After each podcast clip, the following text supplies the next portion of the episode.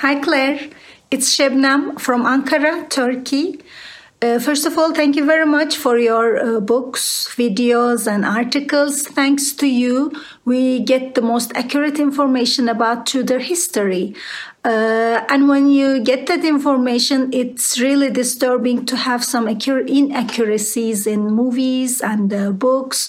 Of course, you cannot expect uh, fiction to be that accurate, but still, when you get used to it, it's really bothering. Uh, my question is about uh, Elizabeth of York. Uh, do you think she really had an affair with her uncle, Richard III? Thank you very much. Bye.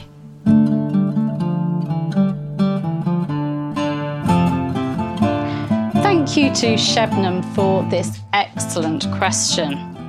In Philippa Gregory's fictional series, The Cousins' War, which has also been adapted for television, Elizabeth of York, eldest daughter of King Edward IV and his wife Elizabeth Woodville, falls in love with her uncle, King Richard III. And the two become lovers while his wife, Queen Anne or Anne Neville, is dying. And they are planning to marry. When Richard is killed at the Battle of Bosworth in August 1485, Elizabeth is completely grief stricken, but is reminded by her mother that she will still become queen by marrying the new king, King Henry VII. So, novelist Philippa Gregory depicts Elizabeth as Richard's lover. But is there any truth to this?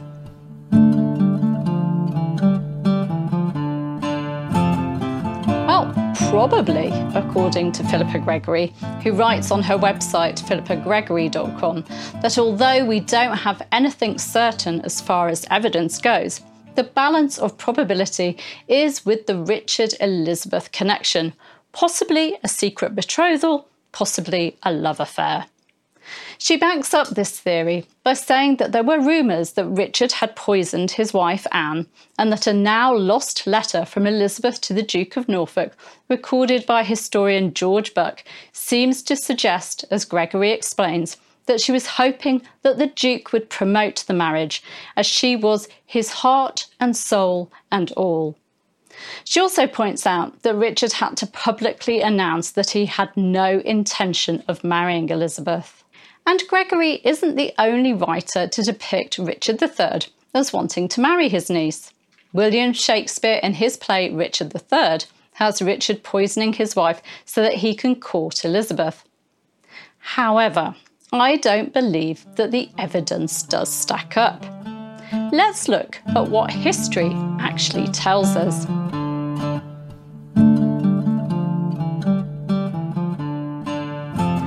On the 9th of April 1483, Elizabeth's father, King Edward IV, died suddenly at the age of 41, leaving the throne to Elizabeth's 12 year old brother Edward, who became King Edward V. Of course, his reign was rather short lived, as his uncle Richard, Duke of Gloucester, was proclaimed king on the 26th of June 1483, becoming King Richard III. And Edward and his brother Richard but confined to the Tower of London, from where they disappeared. Their fate is one of history's great mysteries. 17 year old Elizabeth joined 31 year old Richard's royal court at Westminster. In April 1484, Richard and Anne's only son, Edward of Middleham, died suddenly, and the grieving Queen Anne went on to become seriously ill. That Christmas, Anne and Elizabeth of York appeared at the festive celebrations dressed in a very similar manner, something which gave rise to rumours. The Croyland or Crowland Chronicle states that it was a thing that caused the people to murmur and the nobles and prelates greatly to wonder at, while it was said by many that the king was bent either on the anticipated death of the queen taking place, or else by means of a divorce, for which he supposed he had quite sufficient grounds, on contracting a marriage with the said Elizabeth. For it appeared that in no other way could his kingly power be established, or the hopes of his rival being put an end to. The rival mentioned there was obviously Henry Tudor, who, the Christmas before, had vowed to marry Elizabeth. Wearing matching gowns with Queen Anne certainly is not evidence of anything going on between niece and uncle, or of Elizabeth trying to outshine her aunt. As historian Amy Licence notes, it may simply have been a way for Elizabeth to show solidarity with the Queen.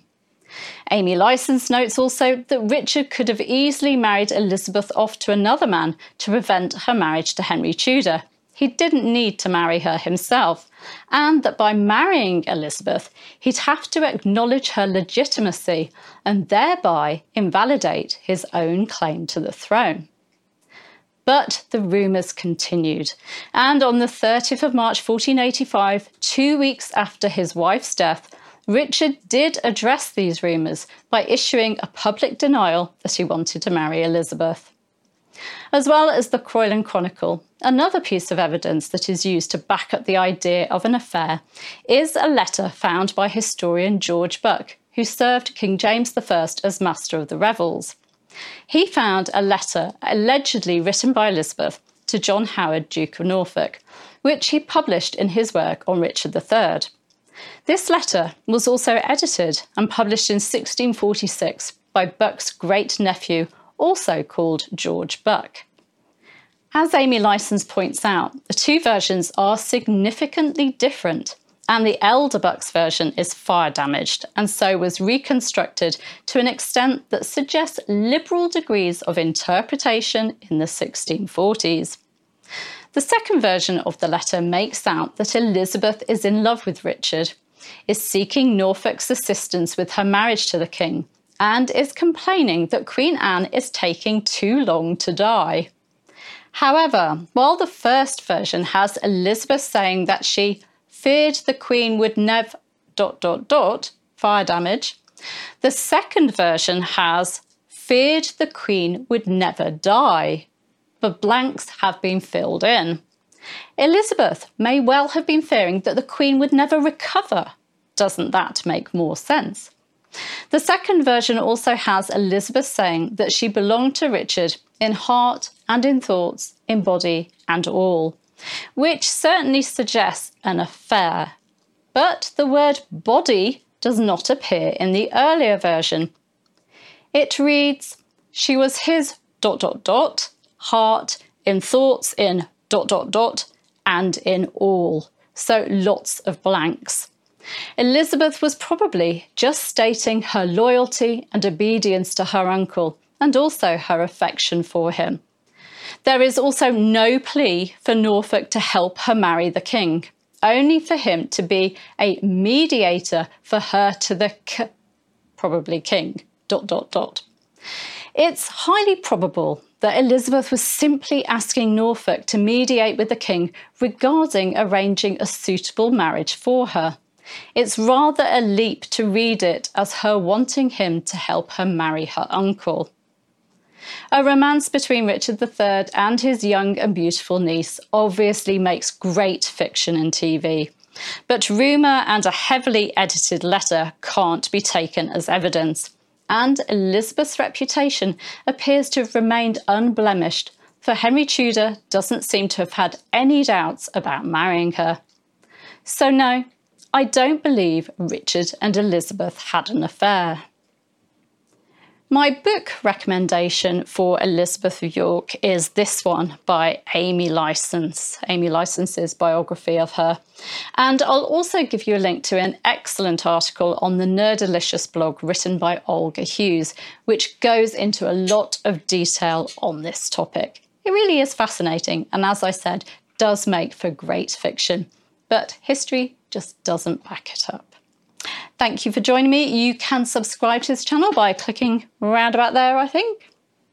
You can, of course, give me a like and leave me a comment too.